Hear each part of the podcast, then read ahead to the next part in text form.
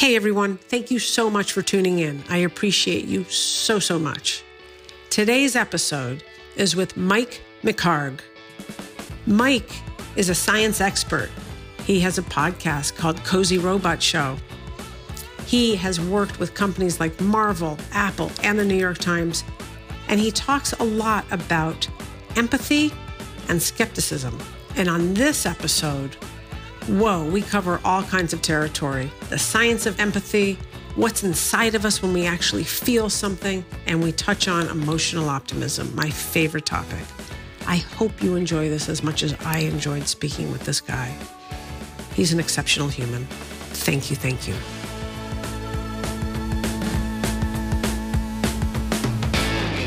Mike McHargue, it's amazing to have you here. Thank you so much for joining me today.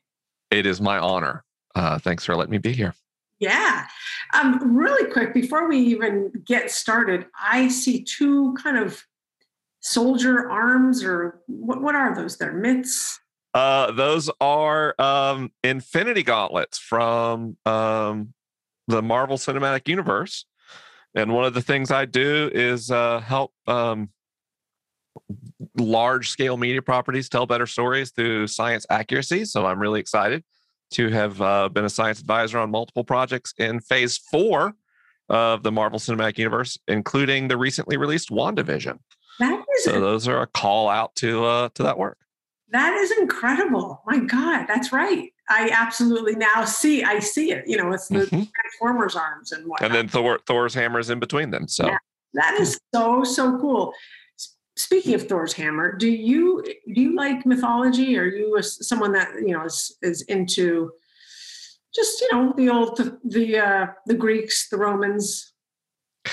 I uh casually i think my main relationship to mythology is as fodder for dungeons and dragons campaigns of which i participate in too so often when you're creating uh, a fictional pantheon it's nice to have some actual pantheons to use for inspiration so that's that's my relationship and I, I, also i do have a particular interest in the psychobiology of spirituality. That's kind of a huge part of my life and work and so i am interested in how uh, mythological understandings and pantheonic understandings of spiritual traditions how that shape cultures and help shape, shape psychologies in a way that might be you know measurably or markedly different than more contemporary approaches to understanding the divine. So that's also something that interests me.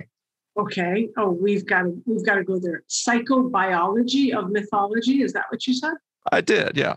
Okay. The psycho. So we're talking psychology, biology. What's that part of mythology? I understand the psychology. Well, yeah. Uh, the, the kind of the way I view psychology and biology is they're not actually divisible. These are two interconnected, interrelated things. So uh, I have a particular passion for brain science. And when I started studying that more deeply, I realized you can't really conceptualize the brain without the mind. But then when I turned around and tried to look at the at the psycho- psychological groundings of a human behavior, those don't make sense unless you look at the brain. And we're seeing that more and more in contemporary psychology and in research in the psychological sciences, a collaboration between uh, medical sciences, brain based sciences, particularly brain imaging, and new models in human psychology. And so the notion is our thoughts and feelings come from our bodies and shape our bodies, but our bodies also shape our thoughts and feelings. Those are an interconnected system. So when I think about the impact of a given spiritual belief system, it impacts what? Uh, culture, it impacts the society, but those things are just collections of people. And what it impacts in people is this dynamic system of a body and a mind, of intuition and cognition and feeling that coalesce into these wonderful, miraculous things that we call people. And so when we think about mythology, um, there was almost a more participatory and play like aspect to uh, mythological faith traditions. They understood on some level that they were telling stories, but storytelling uh, it didn't have the same separation from how uh, humans processed reality that we are have been trending toward in modern times. Although I might say we've been regressing to old habits more recently. Um, and so I'm just very interested in the way there was this collective participatory process in creating what we might call canon. They were more comfortable having alternating canon or conflicting stories. There wasn't a notion of creating a single cohesive theology or religious tradition uh, in the ways that uh, kind of the modern uh, world faiths like uh, Islam or Judaism or Christianity uh, are qu- quite obsessed with. Although Judaism perhaps less than the other two, they uh, they have a seem to have a lot more comfort with um, different schools of thought uh, coexisting and existing in conversation together. There's less of a, uh, I might dare say, a suprematist undertone to that faith. Wow. I'm like, where do we even dive in? I'm, I want to go like Kabbalah with you. Mm-hmm. I definitely want to go Joseph Campbell with you. I mean, Mhm. I want to go many, many places. Um, thank you for, for thank you for the explanation. It makes so much sense when you actually pulled it apart. And we are all these. I don't even want to oversimplify it. I mean, uh, one system needs the other system needs the other system needs the other, and again and again and That's again, right. as Mhm. just as history has repeated itself and again Mhm. and again and again, and our biology does as well. Um, I would I would love to actually go back in time. Mhm. I would love to ask you what you were like as a kid, and you know, knowing that you have a love of the sciences, the uh, history. It sounds like uh, uh, biology, the body, the mind, the spirit. What was Mike like as a kid? What were you curious about? Oh gosh, I was a contradiction in terms. Okay. Uh, I was a science loving, uh, computer pioneering, undiagnosed autistic, Mhm. evangelical Christian. so, whoa! I mean, the fact that I was like really into the sciences and a Southern Baptist evangelical who believed in young earth creationism was just like this I mean, well, this ball of wax that took me into my 40s to unravel. what what did they do with you? And we can say that another another another episode, but Sure. under, understood.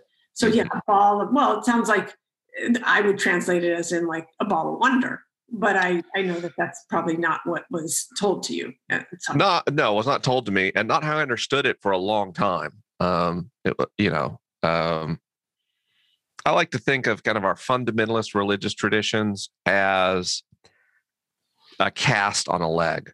Mhm. So, like when you're doing identity formation, or you're recovering from trauma, or you're recovering from patterns of uh, compulsion or addiction, fundamentalist religion can play uh, in research this kind of role in people's recovery, like a cast on a broken leg.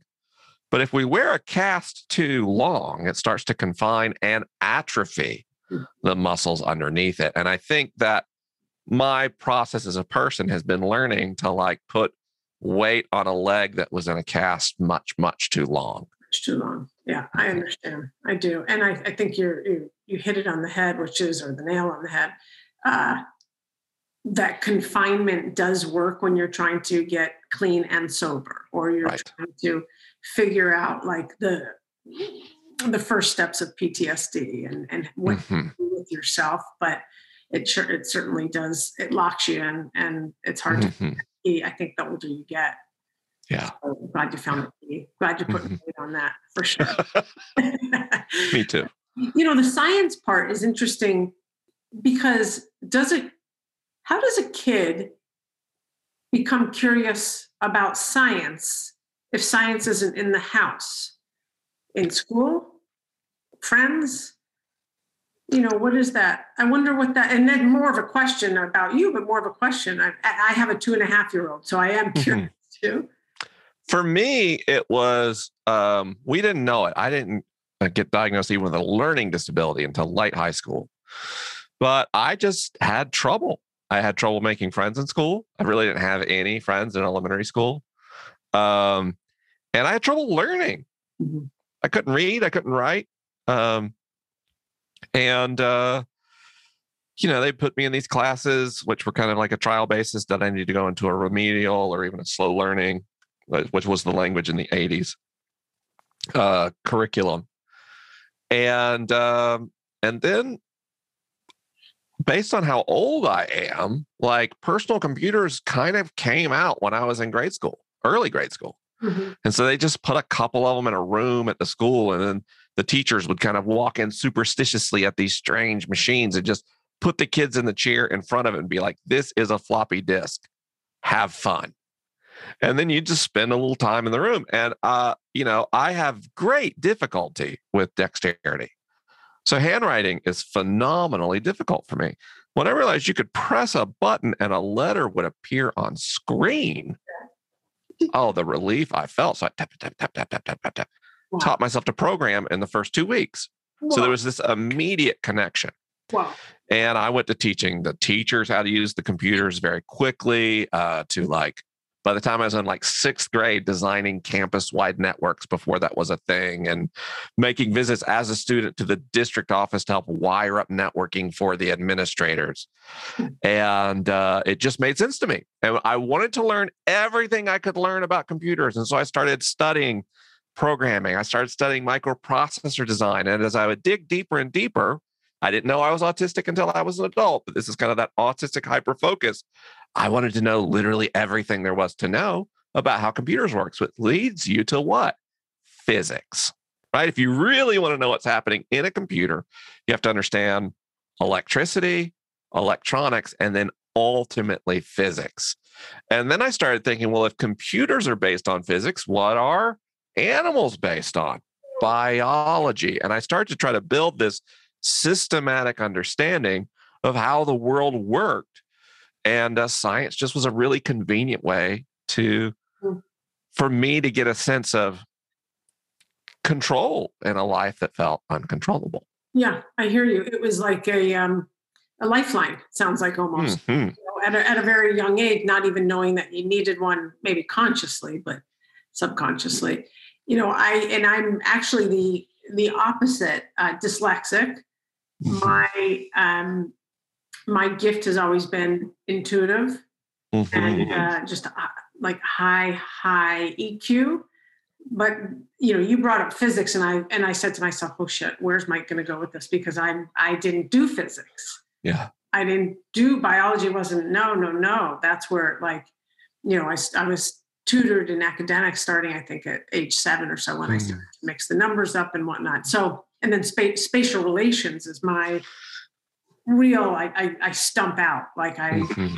i don't even know quite frankly you know the yeah anything mechanics. You know what it is? My if i if you put me in a home depot i get really depressed.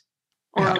i get really depressed because a i don't know it, the connection of that piece of wood and that pipe what i can make with those things doesn't i don't see what i can make. But if you put me into a West Elm or you, you know, we walked into the IKEA showroom and I said to you, I really love that bookcase.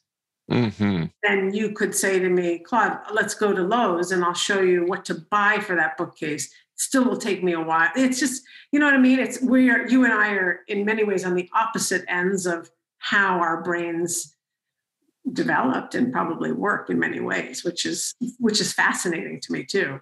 I'm hearing that you, your brain is oriented toward a very holistic perception of reality, which we typically associate with the right hemisphere of the brain more than the left. Got that right. And I have a more traditionally reductive approach to reality. Let's take it apart into little pieces, mm-hmm. which we traditionally ascribe to more of a less left hemispherical approach. Mm-hmm. And uh, my understanding of of biology and child development is that way you and I got there was a combination of like genetic propensities that were there at the very earliest moments of our lives. And then our peers and our family systems and our the school system itself and education curriculum begin to reinforce some patterns and penalize others and these miraculous systems that our, our bodies adapted and led us to that place where you know uh, we had this kind of fundamentally dissimilar way of relating to reality, what excites me about people is I've just met you, but we seem to get along really well. We seem to be excited to learn from each other. And what excites me about people is when we can learn that we had a way of seeing the world that helps us survive, and we had a way of the world that has advantages for us, but it also has disadvantages. In some way, um, it is easier to see all of the world when we share and receive the perspectives of others mm-hmm. and the tools they've used to understand reality. And when we have that kind of sense of intellectual humility, uh, it opens up the opportunity for us to grow in a way that when we are self assured that our way is the best way and we become incurious, really limits our ability to grow and and and appreciate life in new and wonderful ways. Amen to that. And I go back to the idea what you just said I go back to the cast on the leg and the fundamentalism of like, mm-hmm. it's my, hey, it's my way, and I'll suck out all the oxygen just because I could, I can, I can suck it out. I'm the smartest. You know, I always say right. to, to people, uh, certainly, you know, at, at Vayner, anywhere that I am with, uh, amongst a lot of people, especially you know, new joiners. Mm.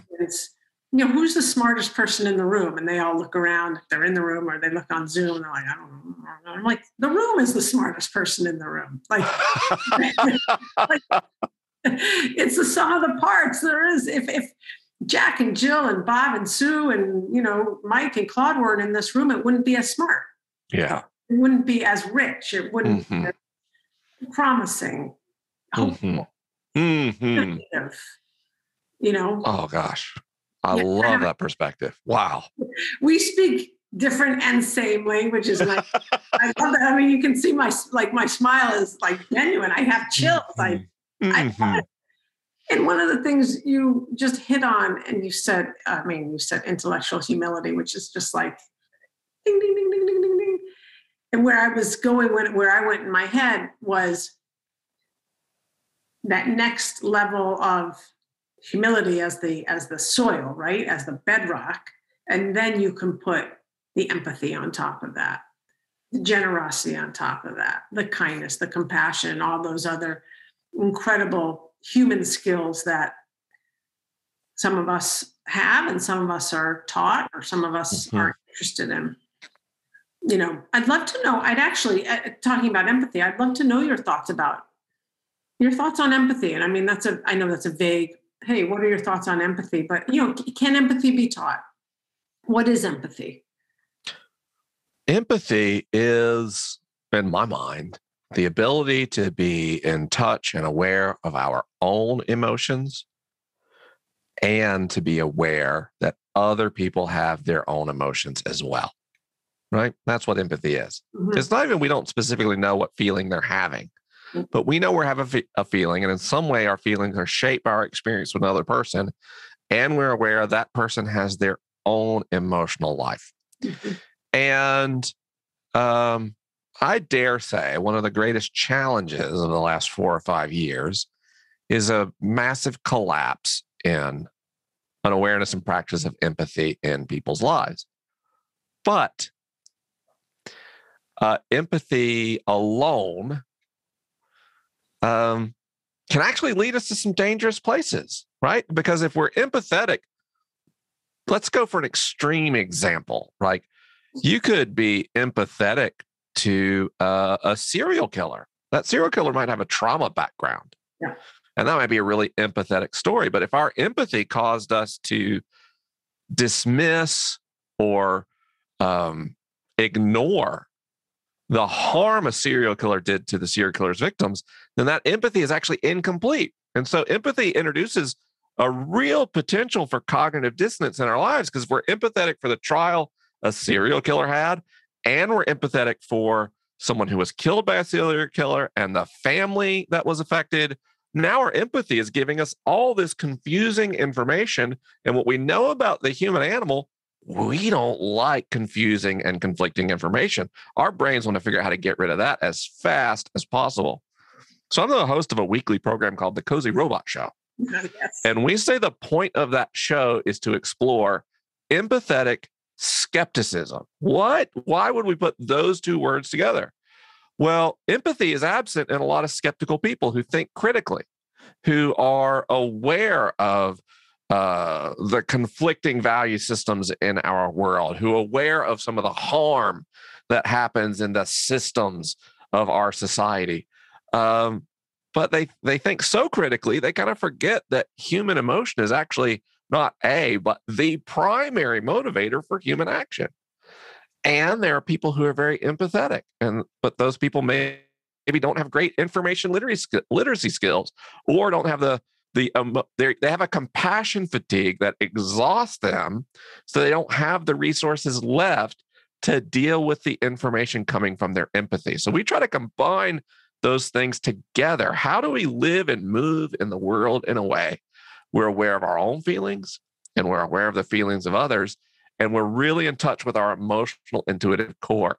And we match that with all the tremendous giftedness of our cognitive mind, not having our thoughts stand superior over our feelings, but having thoughts and feelings work as peers, frankly, as evolution kind of primed us to be able to do to maximize our ability to live lives of satisfaction and contentment while working together towards a world that's kind of just and fair to everyone. Yeah. And I think when you combine those two things together, that framing unlocks a lot. It means when we're having really challenging conversations about real issues of importance in our society that are truly polarizing, where there are deep wells of disagreement, we may have to lean into what? Our empathy to act as a bridge to make people feel safe and heard enough to then have a skeptical, critical thinking. Hmm. information informed discussion about what kind of solutions we can take toward the underlying problem. But if we ignore the feelings, they're there and we get just get stuck shouting over each other but if we only focus on the feelings, then we don't move towards pragmatic solutions that what expand our empathy, being aware that lots of people are impacted by any given issue in our culture. Wow. So thank you so much. You know, I um I'm thinking about our differences, which we've already talked about, our similarities and our differences. Mm-hmm. And you said so many profound things and and in very simple form. And I need to show you what I have here. I can't wait. You can't make it any simpler than this. Thinking leads to action. I know how I think. How do I then act? Mm-hmm. Literally, it's the it's breaking it down.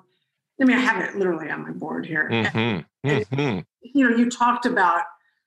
I mean, one of the things that you said that really, really struck me, you you said I, am going to say it in Claude's way.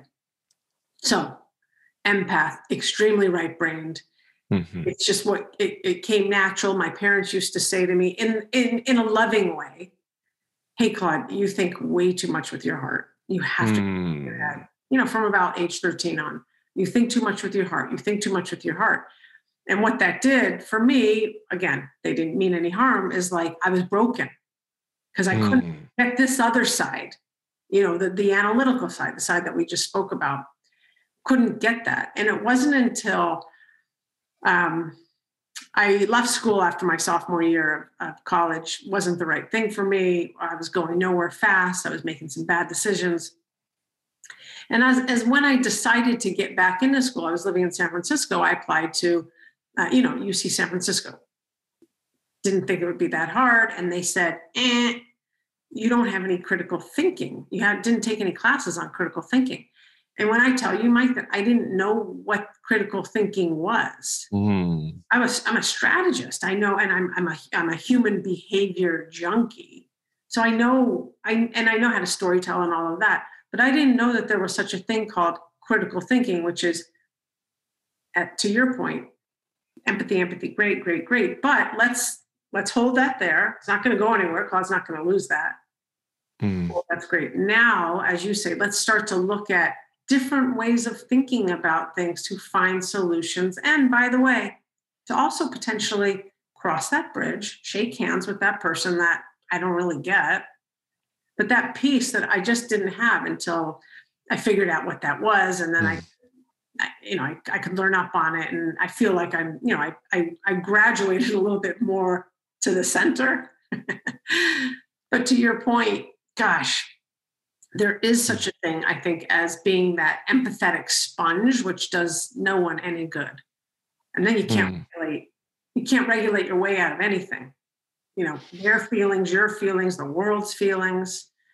Um, at, at least, you know, that's what that's what sometimes I think the over an overindulgence. You know, it's a, a, a you just you're a glutton for empathy. just ate too much. Are you open to any feedback? Please, Are you kidding? Okay. Uh, now this is an audio show, so we're going to do a little narration for this to work. But behind you, above your shoulder, I see three tennis rackets. Yeah, there's more than that, but yes. Oh, lots of tennis. Okay, wow. Tell me why they're arranged that way on the wall. Uh, they're neat. Uh huh.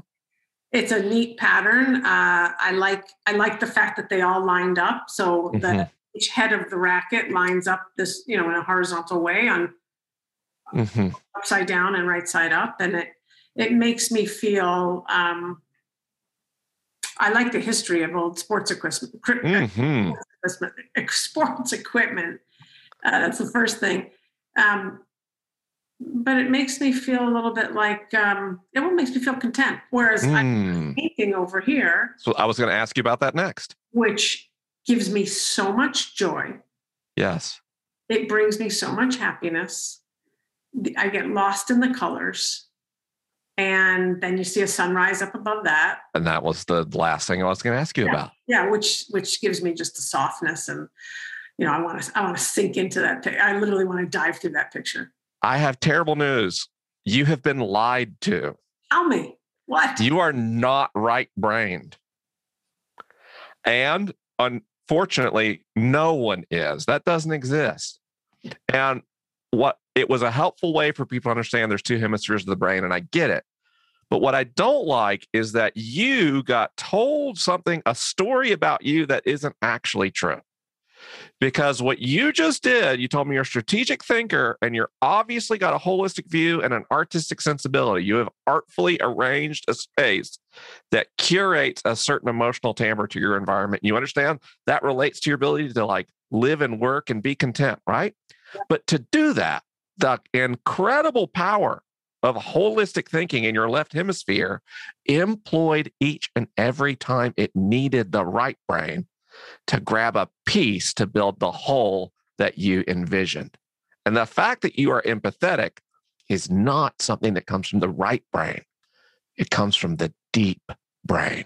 Hmm. Our brain stem and our limbic system, the ancient and frankly most wise parts of our neurobiology, do create empathy and do create emotional activation. Now, our neocortex, this more modern layer on the outer part of the brain does deepen emotional experience. It creates complexity beyond that, what most life is capable of in our emotional existence. But that's not your right brain. That is the core of your brain that sits right on top of your spinal column.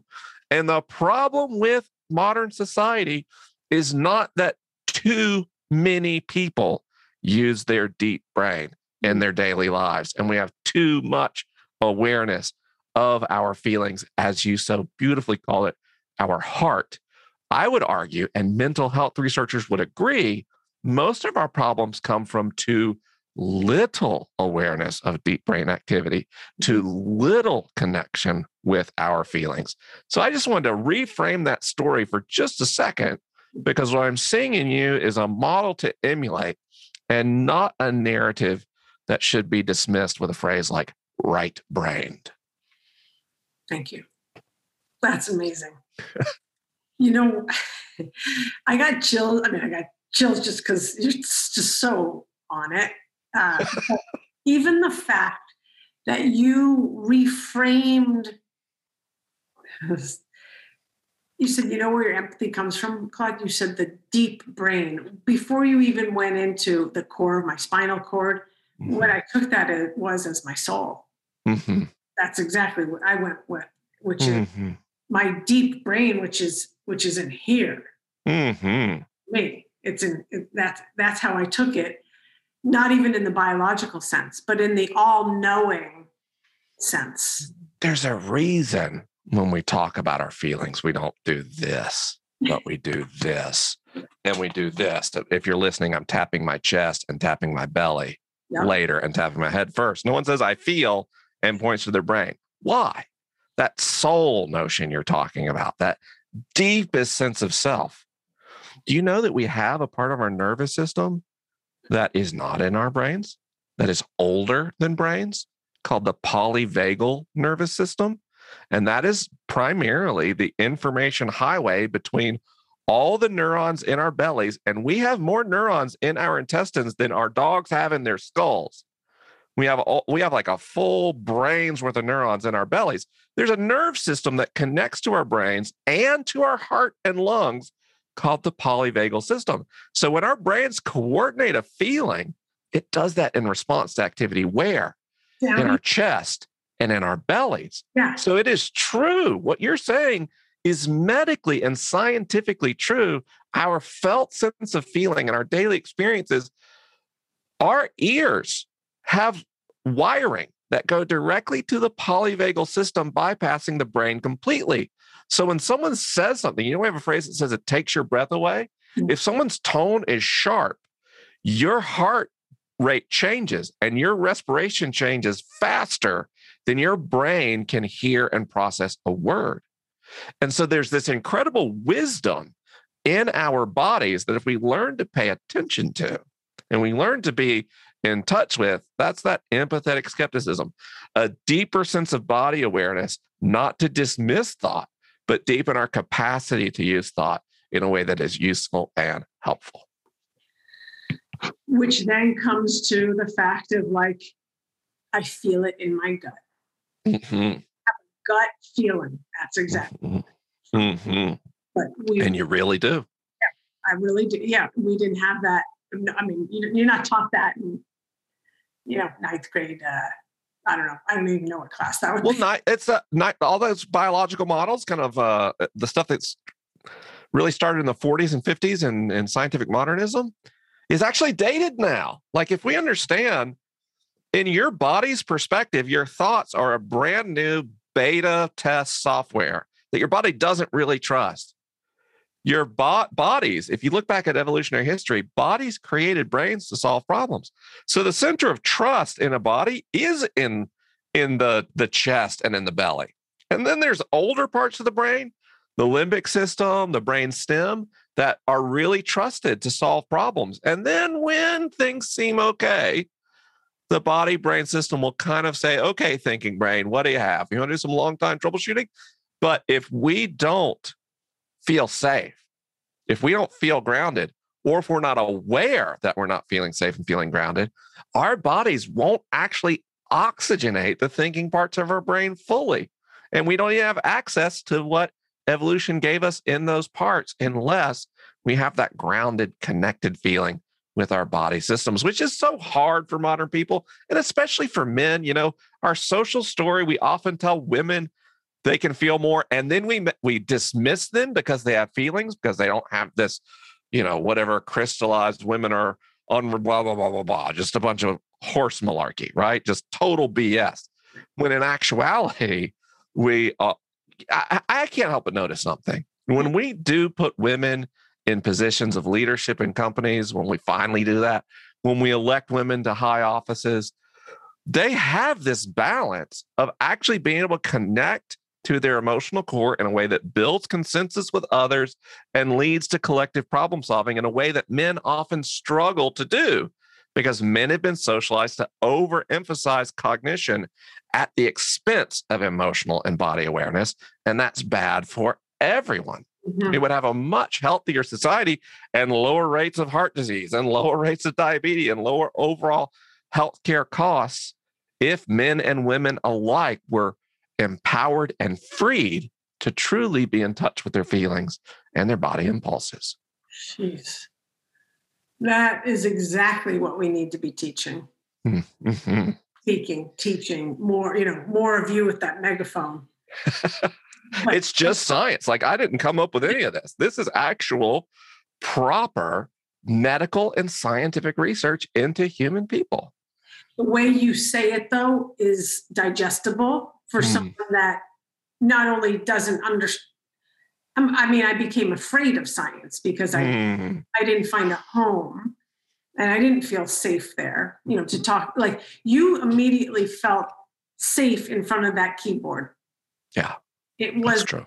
It, it became a second skin. Maybe it became hmm a way of communicating. hmm My way of communicating has always been here, heart, chest, gut. And going back to, you know, when my parents would say, you think too much with your heart. Well, yeah, totally. Mm. Mm. Yeah, it's just, um, it, it's, I can, I, I love this conversation. I have a really big question to ask you. Okay. That is gonna, I'm going to take a left turn here in Albuquerque. Okay. I have never ever heard of a phrase that spoke to me so much as finding God in the waves. Hmm. Like, I, I don't I don't know if I've ever felt, with the exception of maybe an E. E. An E. E. Cummings poem or maybe something in The Alchemist. There's something that rings so true to me about that phrase, Hmm. title of your book. And I was wondering if maybe you could share a little bit about where you found that title, how it came to you. Are you a surfer? You know, that that's literally where my brain went in a, you know, a lightweight way. But uh, and you might be a surfer, but I don't think that's the answer. I have surfed twice, and both times were disasters. So I'm not a surfer. Um, but um, a, a long story, very short. Um, as a kid, I was a Baptist, Southern Baptist. As an adult, I became an atheist. So two polarities.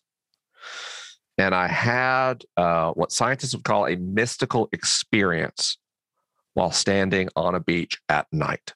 Hmm. so I um I saw I, the whole thing. I saw a light in the air in front of me. I felt this uh, warmth and safety and love and compassion. There was no words. There was no throne. There was just light and kind of an absence of time and a sense uh, of a noetic, an unexplainable wisdom that was being shared with me. Hmm. Um, and the closest I could articulate that wisdom is we are all so loved. And that's it. I don't know how long it was, whether it was 20 seconds or five minutes. It seemed like a long time. And um and then I kind of come back. My feet are wet because the ocean come up the beach and wet my feet. And I thought, wow, I have brain cancer.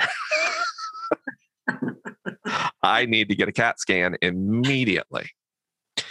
And I got a CAT scan and was very disappointed to hear. Yeah, I really thought I was like, I went to my neurologist and I'm like, I need a CAT scan. Uh, I have brain cancer, and my, my- that's a very specific diagnosis. Why do you think you have brain cancer? I am seeing flashes of light and hearing voices that aren't there, and da da da da da. Okay, yeah, that'll do. MRI, CAT scan, let's do it. And my brain was just fine. No lesions, no tumors, nothing. Well, shoot. So what happened? So here I am. I have a, a very complex relationship with American Christianity, a lot of baggage. Don't really want to go back to the old world. I have this like non-religious way of understanding the world through science that actually serves me pretty well. And I have this experience. So where is is God anything? And if so, where do we find God? And so that started with the waves of the ocean, but it led to me looking at the waves of uh, brain activity in our minds, um, the waves that you could graph respiration as an inhale and exhale. If you put that on a graph paper, that's a wave up and down. The ebb and flow of our life circumstances, where kind of that Joseph Campbell hero's journey, we have things, times where things seem well, and then there's some incitement that causes us to grow and change that leads us to pain and disillusionment, but often leads to what? Healing and renewal. And we get this wave up and down. And I sort of look when I look through all those things at the same time, I start to see like what we describe as God. And um, that's where that book title came from. And uh, I'll tell you, that book came out in 2016. And people buy it every week. I just can't believe that it's still, after all this time, kind of such a steady seller. But uh, it's it's pretty neat, regardless.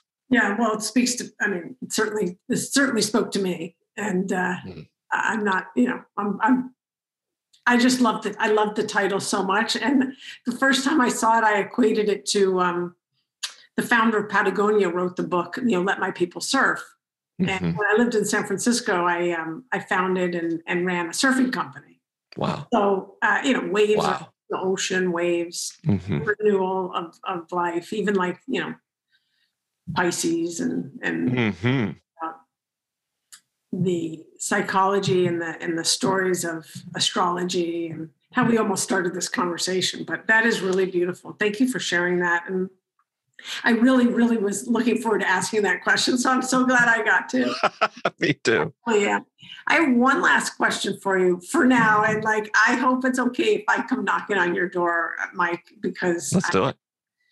There's something very special about you. This isn't the question, but that, um, and I think it's a gift. And I, I imagine that you're told this, and I, I hope you're told this often, but you make me feel very seen Hmm. And, uh, I really want to thank you for that. I, I think that as someone that I know I am able to do that with others, there's something that happened here in a very short amount of time, like, you know, 40 minutes, where I don't know, you just made me feel good. And you went first.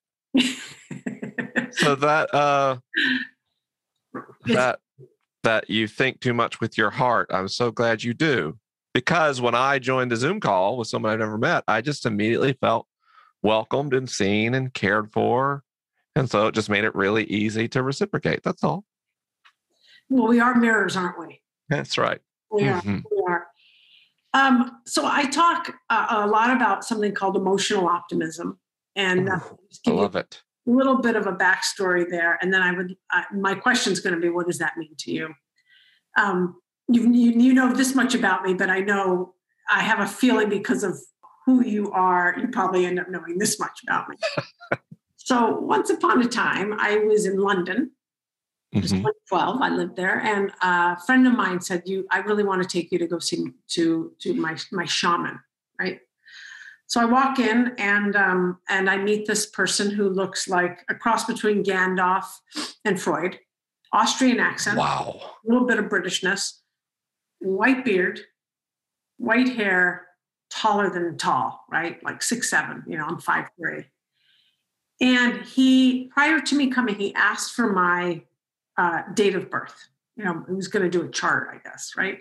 Which is cool. I'm open to that. I'm open and I'm pretty much open. I'm a, I'm a I'm a curious person. Mm-hmm. Sit down across from him. He has a cat in his lap, and he had my chart, which he had mm-hmm. hand drawn. He looks up and he looks down. He looks up, and he looks down. And he looks up and he says in this Austrian accent, You're the only person that I've ever met that can be inside of a coffin and still see the light. Hmm. And similar to the book title, your book title, that mm-hmm. I had I had never I had no one had ever expressed my experience of life like that ever, ever, mm-hmm. ever. And it was so spot on. In time, in our next conversations, we can talk about that and, and mm-hmm. our stuff. Um, but that to me summed up emotional optimism the idea for me that we have trauma, we have pain, we have joy, we have a lot of different feelings and a lot of different circumstances and things happen to us. For me, that is the emotional part. That is being inside of the coffin. Mm-hmm.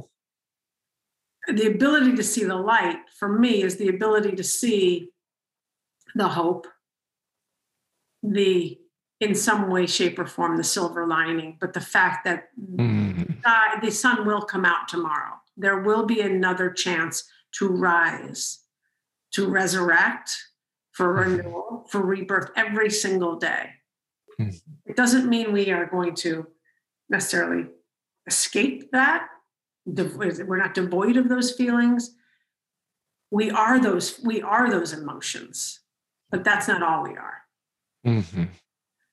I'd love to know your, and so that's my kind of take on it and a little story about it, but I'd love to know what that, um, it, did that conjure up anything to you? Just the, the phrase emotional optimism? It did. And it conjured a bunch of concerns. And then you assuaged all of them as you spoke. Here's why. Um, you know, if you go back 20 years, I would have called myself an emotional optimist. But what I actually was, was a trauma survivor with dissociative tendencies. So I was an optimist by pretending there was no coffin. Right. And so then you, and I was like, oh gosh, I hope we are not going to like, yay, dissociation is the way to be. It's fine as a survival tool. It really is. I wouldn't shame anybody for dissociating. If you dissociate, you do it for a reason. And over time, that survival strategy will stop serving you. Typically, research tells us. But then when you said like the coffin and you acknowledge that we're there and you acknowledge that trauma is real and you acknowledge that feelings are hard and feelings are difficult and we really do face challenges there was no false or toxic positivity in that emotional optimism. There was simply an awareness that we have the capacity to influence how we think and how we feel, to set framing, to, in cooperation and concert with our whole selves, combine our thoughts and our feelings into new understandings. And uh, I've been trying, I didn't know that phrase emotional optimism, but I've been trying to learn to be an emotional optimist. It's kind of the journey I lay out in my second book. Um, and the kind of getting in touch with trauma backgrounds, the an increased understanding of the value of emotional intuitive awareness, a deeper emphasis on our social interconnectedness and interdependence. And when we start to combine all those things, despite the difficulty of life, we can find there is also a lightness to it when we just stop trying to control everything so damn hard. And when we stop trying, including our own feelings, we let our feelings be our feelings, but we provide a framing, like kind of as you talked about, the light is actually always there. And I am a suicide survivor. And so I know as well as anyone what it's like to not be able to see the light. And so, to me, having just heard the phrase emotional optimism minutes ago, one of the most important disciplines in emotional optimism would be an understanding that at those moments we cannot see the light. Those are the moments when optimism demands that we reach out a hand for help, for assistance, and for aid so that someone can share that life with us. And if we feel like, oh my gosh, but I couldn't be a burden, I couldn't be a hassle on someone else. I say this with the deepest lived experience possible. When you reach out for help when you need it, it actually equips you and strengthens you to offer help to someone else when they need it. And uh, that would be an essential part of a sustainable emotional optimism to me. You are a beautiful human being. That's you very kind. beautiful human being. I'm really glad you're here. Thank you. Thank you for sharing. I yeah. more ways than one. I I see you, and I, I really uh, I'm so glad you're here. Mm-hmm. Thank you. Mm-hmm. I really mean that. And the thing I want to just end on, aside from just like wanting to give you the biggest hug, as you were saying, you know, when we're in those places of hopelessness and you're able to ask for a hand and then in turn lend a hand, you have two hands behind you. And that's how we're mm-hmm. talking about this today. Mm-hmm. You have two models of, you had to put a hand in that glove, didn't you? that's right. So, that's I think you're amazing, and I I'm so I'm so like I'm a better person because of this 45 minutes. I, I really mean it, and um, mm. thank you. Mm, thank you. I would say the same. It has been a real honor to meet you today and to spend time with you. And my day is made all the better for it. And my life is made all the better for it. Mine too. Thanks, Mike. Take care.